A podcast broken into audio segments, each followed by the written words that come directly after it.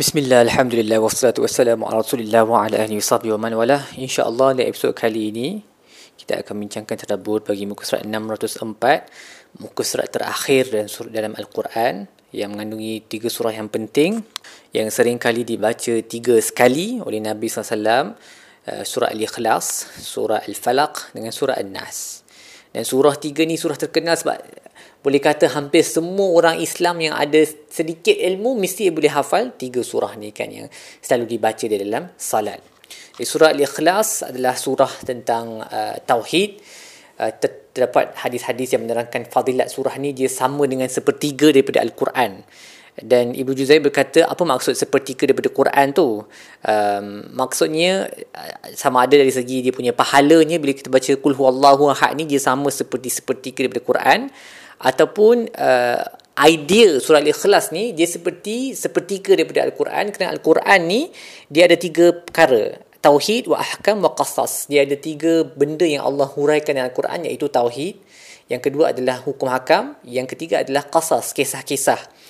Dan um, surah al-ikhlas ni adalah tauhid. Sesatu pertiga daripada uh, konten al-Quran tu um, yang dirumuskan jadi dia mengandungi sepertiga daripada pahala Al-Quran lah, konten Al-Quran. Jadi kita, bila kita baca pun, dia seolah-olah kita baca sepertiga daripada Al-Quran. Of course, ini bukan maksudnya uh, kita tak perlu baca ayat-ayat yang lain dengan alasan, oh tak apalah, aku baca kulhu Allah, aku dah dapat dah sepertiga daripada Al-Quran.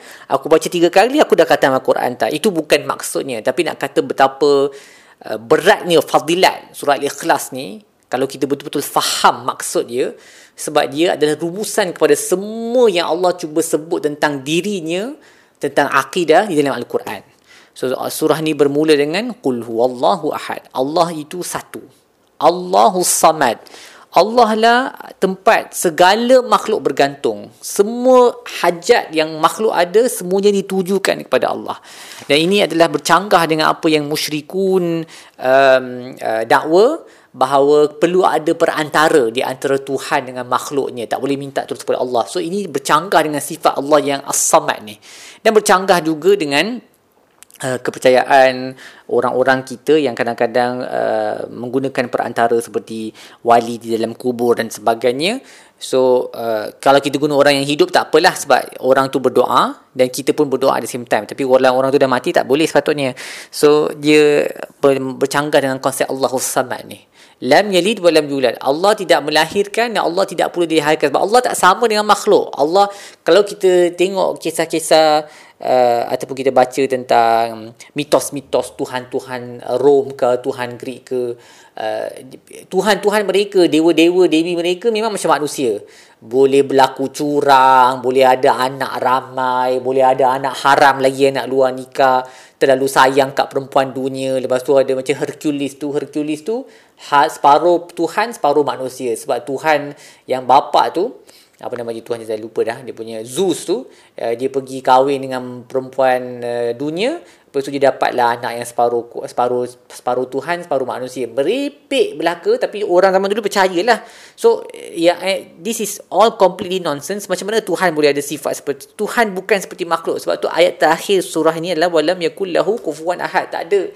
Tak boleh nak bayangkan sedikit bersamaan pun tak ada dengan makhluk. Allah tu is totally apa yang kita bayang pun tak akan sama dengan dengan Allah sedikit pun. Allah tidak dan ayat yang yang ketiga tadi lam yalid walam yulad dia lebih kuat um, uh, dia menjadi satu uh, penolakan penolakan yang kuat terhadap orang apa kepercayaan orang yang uh, ada tu, Tuhan boleh ada anak ataupun Tuhan sendiri adalah dilahirkan seperti kepercayaan agama Kristian kan? Mereka kata Nabi Isa adalah Tuhan. Tapi Nabi Isa itu dilahirkan. Sedangkan Allah tidak melahirkan mana-mana anak. Allah tidak ada anak sendiri dan Allah sendiri bukan Tuhan yang dilahirkan daripada Tuhan yang lain. Okay, so bila Allah sebut benda tu maksudnya automatik dah tercancel lah semua agama lain akan ada ciri-ciri ni. Sama ada mereka adalah anak ataupun mereka ada anak uh, um, sama ada mereka dilahirkan ataupun mereka melahirkan anak uh, dengan uh, ada isteri dan kemudian isteri itu melahirkan anak so semua tuhan-tuhan yang lain yang mitos-mitos legenda-legenda tuhan yang banyak-banyak ni semua tercancel dengan surah yang empat ayat yang uh, panjangnya empat ayat sahaja. The easiest, most comprehensive surah untuk menerangkan akidah orang Islam adalah surah Al-Ikhlas ni. Jelas. Tak boleh dia tak tak akan ada orang boleh confuse dengan uh, surah ni. Menunjukkan keagungan, keesaan Allah yang tak sama dengan makhluk. Kemudian uh, kita datang pada dua surah terakhir yang dipanggil sebagai Muawizatain, dua surah yang di mana kita memohon perlindungan dengan Allah dan dikatakan antara sebab nuzul ayat ini adalah apabila Nabi SAW dikenakan sihir apabila berada di Madinah. Sihir tu dia tak kesannya tak kuat sangat. Nabi jadi pelupa sikit waktu malam contohnya uh, dia bangkit bangun pagi Nabi nak pergi mandi sebab Nabi ingat dia bersetubuh dengan isteri dia pada malam sebelumnya sebelum dia tak bersetubuh pun. So syaitan tu dia berjaya untuk kacau memori Nabi sedikit sahaja dia tak tak dapat buat lebih daripada itu jadi Jibril turun dan melakukan ruqyah kepada Nabi dan juga mengurniakan dua surah ni yang datang yang yang Allah uh, wahyukan lah. Um, dan that is why tiga tiga surah ni selalu Nabi baca selepas salat dan sebelum tidur Nabi akan tiup dia ke dalam tangannya. Baca surah ni dia tiup uh, hembus ke dalam tangannya dan dia sapu ke seluruh badan. Kalau dia tak mampu buat dia suruh saja sini Aisyah buat untuk dia um, kerana fadilat yang ada daripada surah ni. Tapi kita kena ingat bila kita buat semua tu kan so, eh, Quran ni dia bukan seperti yang saya sebut sebelum ni. Dia bukan uh, jumpy tau. Dia bukan jumpy macam Harry Potter yang magic spell kita baca-baca mantra-mantra lepas tu jadi magic macam tu. Tak. Kuasa kuasa perlindungan tu datang dengan keimanan kita pada Quran tu. Lagi banyak kita beriman dengan hakikat yang disebut dalam tiga surah ni kekuasaan Allah Tuhan sekalian manusia Tuhan um, raja sekalian manusia uh, Tuhan seluruh alam ini yang yang mana as-samad semua orang bergantung pada Tuhan ini. Lagi banyak kita punya keimanan kepada benda-benda yang Allah sebut dalam surah ni lagilah kita punya um, lagi kuatlah dia punya efek uh, perlindungan tu. Dia bukan sekadar kita baca walaupun kita tak faham kita baca-baca dan kita harap dia ada perlindungan. Sebab sebab tu saya kata dia bukan Harry Potter punya magic spell. Dia bukan mantra. Dia adalah petunjuk. Dia adalah petunjuk. Kita kena beriman dengan petunjuk ni dan kita amalkan dengan kekuatan keimanan tu uh, barulah dia akan datangkan dia punya kesan tu. So surah seterusnya Qul a'udzu birabbil falaq. Kita berlindung dengan Allah suruh Nabi sebut Qul sebutlah a'udzu birabbil falaq. Aku berlindung dengan Tuhan al-falaq. Falaq ni adalah um, waktu subuh ataupun dia juga juga merujuk kepada perbuatan Allah yang memecahkan. Falak ni to cleave. Macam Allah sebut faliqul isbah uh, faliqul habbi wan nawa yang mem, yang memecahkan uh, apa uh, benih yang memecahkan langit daripada fajar dengan malam. So maksudnya uh, Tuhan yang mencipta semua alam ni lah. Boleh boleh dirumuskan macam tu. Tapi selalunya tafsir dia adalah uh, Tuhan waktu subuh berlindung dengan Allah Tuhan waktu subuh ni daripada min syarri ma khalaq dari segala kejahatan apa yang dia cipta. So makhluk yang Allah cipta ni terlalu banyak dan ada yang kadang-kadang melakukan uh, kejahatan ataupun mendatangkan mudarat. Wa min syarri ghasiqin idza waqa. Dan daripada kejahatan um, kegelapan apabila ia menjadi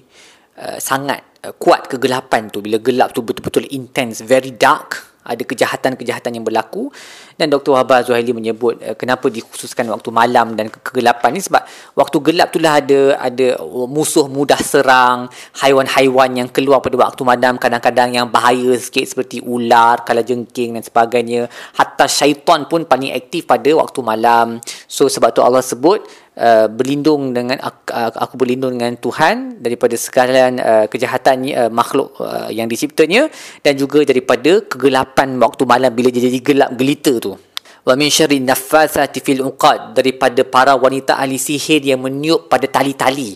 So ini sejenis mazhab sihir yang mereka gunakan yang mereka ikat tali dan mereka tiup pada tali itu sambil membaca mantra-mantra memanggil jin untuk melakukan uh, keburukan kepada orang lain.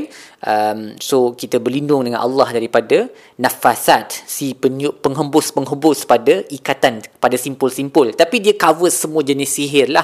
Sebab sihir ni pun ada banyak mazhab kan macam yang voodoo tu yang orang buat patung cucuk-cucuk-cucuk dengan jarum uh, dan pelbagai jenis so dia, ayat ni dia cover semua jenis sihir wa min syarri hasidin idza hasad dan daripada si pendengki apabila ia mendengki sebab bila dia mendengki lah dia akan mula melakukan segala jenis uh, perbuatan untuk merosakkan hidup kita. Sama ada secara fizikal dia pergi dan mungkin dibakar kereta kita ke bakar rumah kita ke ataupun menyebarkan fitnah tentang kita ataupun dia akan guna sihir seperti yang disebut dalam ayat sebelumnya. So kita berlindung daripada kejahatan ahli sihir apabila dia mula uh, si pendengki apabila dia mula mendengki. Dan kemudian kita masuk kepada surah uh, An-Nas surah terakhir again kita Allah suruh Nabi sebut qul a'udzu birabbin nas aku berlindung dengan Tuhan manusia malikin nas raja manusia ilahin nas um, ilah manusia. So Rabb tu adalah Tuhan yang mencipta, menjaga, mentarbiah manusia.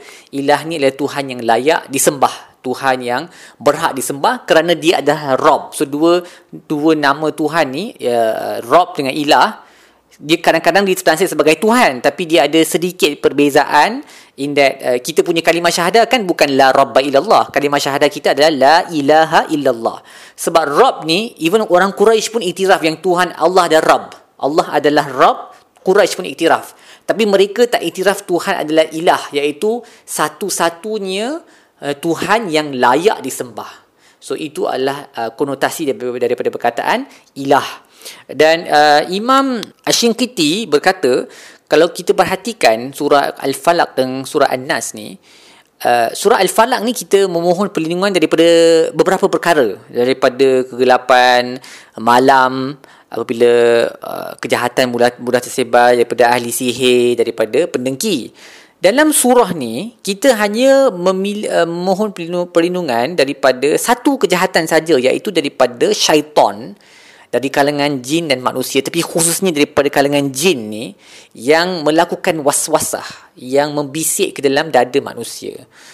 Tetapi so walaupun um, kejahatan yang kita mohon perlindungan tu satu sahaja dalam surah ni tapi kita sebut tiga sifat Allah iaitu Rabbinas, Malikinas dengan Ilahinas dalam surah sebelum ni surah Al-Falaq ada tiga kejahatan yang disebut tapi kita sebut satu saja sifat Allah iaitu Rabbil Falaq so Imam Syikiti berkata ini menunjukkan bahawa benda yang kita mohon perlindungan untuknya dalam surah ni surah An-Nas dia sebenarnya lebih dahsyat. Um, sebab waswasa syaitan ni dia boleh sampai kita terkeluar daripada uh, kita punya agama kan? Sebab yang yang yang awal tu kejahatan dan mudarat daripada makhluknya waktu-waktu malam ahli sihir dan pendengki semua tu dia um, lebih kepada mudarat yang fizikal ataupun mudarat yang mental tapi waswasa syaitan ni dia boleh merosakkan kita punya agama Maka sebab itu bila kita berlindung dengan Tuhan dalam surah ni kita berlindung dengan tiga sifatnya. Rabbin nas, malikin nas dengan ilahin nas. Min syarril waswasil khannas daripada waswas al khannas. Al khannas ni adalah sifat syaitan yang pergi dan datang, pergi dan datang. So syaitan ni dia pandai guna psikologi manusia bila dia nak uh, apa membisik dalam dada kita, dia tak bisik continuously. Dia bisik lepas tu dia pergi. Lepas tu dia datang balik. Dia bisik. Lepas tu dia pergi. So, ini adalah uh, sebenarnya menunjukkan istiqamah syaitan dalam menyesatkan manusia. Dan dia taktik yang uh, sangat efektif. Sebab selalunya kalau orang berletih kira non-stop, non-stop, kita akan jadi meluat. Tapi kalau orang bagi nasihat sikit-sikit, lepas tu dia berhenti dan mungkin later on dia bagi nasihat lagi, dia, kita lebih reseptif ke, kepada nasihat seperti itu. Syaitan guna kaedah ni. Syaitan guna kaedah ni dan syaitan istiqamah dalam menyesatkan manusia. Sepatutnya kalau kita nak contohi syaitan, of course syaitan tak perlu dicontohi lah. Sebab apa-apa yang uh, kita perlu contohi sudah ada dekat Nabi SAW. Tapi um, so to speak lah kita kata, uh, kod-kod lah kita nak contohi syaitan ni. Ini sifat dia yang kita patut contohi iaitu istiqamah berusaha non-stop untuk menyusahkan manusia dan menggunakan kaedah yang efektif. Iaitu dalam kes ni dia dia berbisik lepas tu dia pergi. Dia berbisik dia dia pergi. So berterusan dia punya usaha tu untuk menyesatkan manusia. Maka kita kena istiqamah melawan istiqamah syaitan tu dalam berusaha terus terus menerus memohon perlindungan daripada Allah daripada bisikannya Allazi yuwaswisu fi sudurin nas membisikkan ke dalam dada manusia. Allah tak sebut allazi yuwaswisu fi fi qulu uh, yuwaswisu fi qulubin nas yang membisikkan ke dalam hati manusia.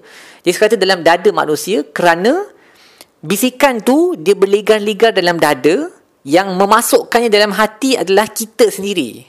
Kalau kita benarkan bisikan tu masuk dalam hati, maka kita akan terpengaruh kalau kita berlindung dengan Allah dan kita benarkan bisikan tu masuk dalam hati kita uh, apa uh, bertakwa kepada Allah dan akhirnya bisikan tu dia akan keluarlah tak, tanpa masuk ke dalam kita punya hati. Sebab tu in the end pada hari kiamat nanti syaitan dia akan kata kat kita bila kita nak blame dia kita nak salahkan dia syaitan kata um, ma'alaikum maliyala alaikum min sultanin illa an da'autukum fastajabtum li fala talumuni walumu anfusakum dalam surah Ibrahim kan Allah dah bagi soalan bocor dah. Aku tak pernah ada kuasa pun ke atas kamu. Aku panggil kau yang jawab. Jadi kau jangan salahkan aku kau salahkan diri sendiri. So ini kenapa Allah guna perkataan sudurin nas ni. Dada manusia bukan hati manusia sebab yang benarkan uh, godaan tu masuk dalam hati manusia adalah kita sendiri. Dan Ibnu Juzai berkata syaitan punya waswasah ni dia mengambil pelbagai bentuk. Uh, sama yang yang paling dia nak adalah rosakkan kita punya keimanan lah dengan mencampakkan keraguan lah. Uh, kita berfikir benda-benda yang tak patut tentang Allah lah suudzon dan sebagainya. Kalau dia tak mampu buat benda tu dia suruh kita buat maksiat. Kalau dia tak mampu suruh kita buat maksiat dia lambatkan kita ataupun um, uh, memberatkan kita daripada melakukan amalan ketaatan. Kalau dia tak mampu juga dia buat kita lakukan amalan kebaikan untuk riak tunjuk kat orang kalau dia tak tak mampu untuk buat tu dia jadikan kita uh, um, apa? Ri um, ujub lah kita uh, bangga dengan ibadat kita sendiri. Walaupun kita tak riak tapi kita bangga kita buat banyak ibadat kan contohnya. Um, dan kadang-kadang dia um, akan uh, me, meletakkan api uh, permusuhan di dalam hati manusia. Bukan kadang-kadang all the time. Ini antara dia punya tugas utama adalah untuk memecah belahkan manusia. Dia letakkan uh, api permusuhan dalam menyebarkan menyemarakkan api permusuhan dalam hati manusia supaya mereka bermusuh uh, benci membenci dengki mendengki So sebab tu memohon perlindungan daripada syaitan ni satu benda yang sangat penting dan kita manusia kita selalu underestimate uh, syaitan punya power tau. Uh, kita rasa kita boleh hebat, uh, kita hebat, kita boleh kontrol diri sendiri, uh, kita boleh keluar di tempat-tempat maksiat tapi kita boleh kawal diri. Kita underestimate syaitan punya power tu. Sebab tu Nabi SAW tak bagi pun orang lelaki dengan perempuan duduk berkhaluah dalam dua bilik. Dia kata, eh tak apa, aku memang tak akan buat benda jahat.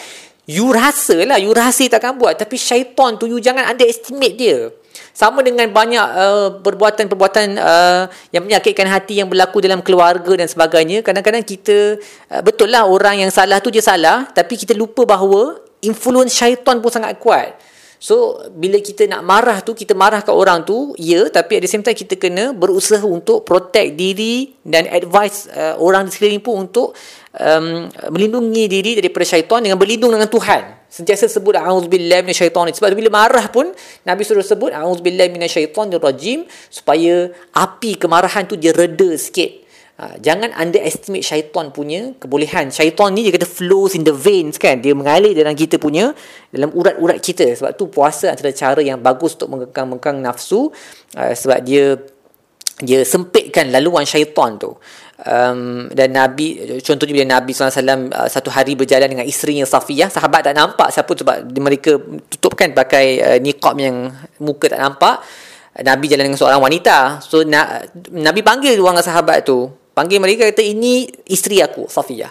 Sahabat tu kata eh tak tak kami memang takkan uh, mesti kalau kau jalan dengan perempuan mesti perempuan tu adalah isteri kamu wahai Rasulullah kami takkan fikir yang sebaliknya. Tapi Nabi kata aku tahu tapi syaitan ni mengalir dia bergerak dalam kita punya urat-urat ni. Ha, jadi Nabi panggil juga untuk clarify the situation mem, uh, menjelaskan keadaan tu supaya tak bagi peluang kepada syaitan sikit pun untuk masuk dalam hati mereka dan kata eh Nabi tu jalan dengan siapa tu sebenarnya sebab syaitan akan buat benda tu. Ha, jadi kita kena berusaha dari segi fizikal pun jangan put ourselves dalam situasi di mana syaitan boleh ambil peluang dan sentiasa memohon perlindungan daripada Allah. Uh, berlindung dengan Allah daripada godaan syaitan yang tak ada had ni. No limit eh. Jangan underestimate syaitan punya influence pengaruh dia. Dan yang paling utama ni adalah syaitan dari kalangan jin lah. Sebab yang tu yang kita tak nampak. Tapi syaitan daripada manusia pun ada. Tapi syaitan manusia tu at least kita boleh nampak dia. Ke orang yang selalu ajak kita melakukan kejahatan dan sebagainya kita boleh elak dia lah. Okay, kita boleh tolak dia. Tepi um, if we have uh, kalau kita jenis karakter yang kuat tapi syaitan jin ni ha, kita jangan main dua-dua kita memohon perlindungan daripada Allah dua-dua kita buat apa yang kita boleh Uh, tapi especially syaitan jin tu memang kita langsung tak boleh berkompromi. Uh, kita kita memang terpaksa berserah 100% kepada Allah sebab kita tak nampak dia. Kan Allah Allah sebut dalam surah surah Al-A'raf dia duduk di tempat yang uh, dia nampak kita tapi kita tak nampak dia. And he will dia akan buat segala upaya yang dia boleh untuk masukkan kita semua dalam neraka sebab dia hasad dekat manusia kan. Dalam kisah Nabi Adam tu dia benci kat manusia jadi kita tahu musuh yang benci kat kita ni dia akan guna segala daya uh, usaha dan teknik yang dia ada untuk sesatkan dan syaitan memang gunakan dan the only protection from syaitan is Allah Subhanahu wa taala. Sebab tu perbanyakkanlah baca surah ni selepas salat uh, bersama dengan surah Al-Ikhlas dan surah Al-Falaq uh, sebelum tidur dan sebagainya. Dan surah-surah ni juga boleh digunakan untuk ruqyah contohnya bila kita sakit. Uh, dapatkanlah uh, buka mana-mana. Sekarang website pun senang nak jumpa sunnah apa hadis-hadis Nabi yang mengajar perkataan-perkataan untuk uh, untuk ruqyah bismillahi arqika contohnya. Uh, ataupun ya Allahumma musibil ba'sa ya rabban nas washfi anta syafi uh, itu daripada itu daripada hadis campur dengan baca surah ni surah-surah yang tiga ni surah al-fatihah dan sebagainya untuk ruqyah dan ingat yang saya sebut tadi, rukyah ni dia bukan magic Harry Potter, dia adalah petunjuk. Ayat-ayat ni adalah petunjuk. Itu paling utama je punya fungsi dia. Kita jangan pandai asyik guna ayat untuk baca untuk dapat ni, baca untuk dapat tu. Tapi kita tak faham pun maksud ayat dia. Tak ambil pun hidayah daripada ayat tu yang menambahkan keimanan kita. Sebab itu yang akan menyebabkan sama ada rukyah tu berkesan ataupun tidak finally. Baik, setakat itu sahaja tadabbur kita bagi muka surat ini dan untuk seluruh al-Quran alhamdulillah kita kita memuji Allah uh, kerana telah uh, memberi kita peluang untuk uh, menghabiskan um, siri Odop ini daripada awal Quran sampai akhir um, saya memohon uh, doa kalian agar Allah menerima usaha ini dan juga doalah untuk para a'immah yang antaranya saya selalu sebut nama mereka yang diambil hasil tadabur mereka Imam As-Sa'di, Imam Al-Lusi, Imam Ibn Ashur, Imam Ash-Shinkiti, Ibn Kathir, Imam Al-Qurtubi dan juga para imam um, apa para pensyarah, para pendakwah, collaborator yang membuat website ini altadabur.com ni mengumpulkan pendapat-pendapat uh, para imam kerja mereka jauh lebih berat sebenarnya daripada apa yang saya buat ni. Saya buat sebab dah ada dah tersedia uh, kat sini dia di depan mata dan saya perlu baca sedikit daripada apa yang ditulis oleh, oleh Dr. Wahab Zuhaili juga tapi kerja mereka lagi besar kerana mereka telah memang baca keseluruhan kitab-kitab tafsir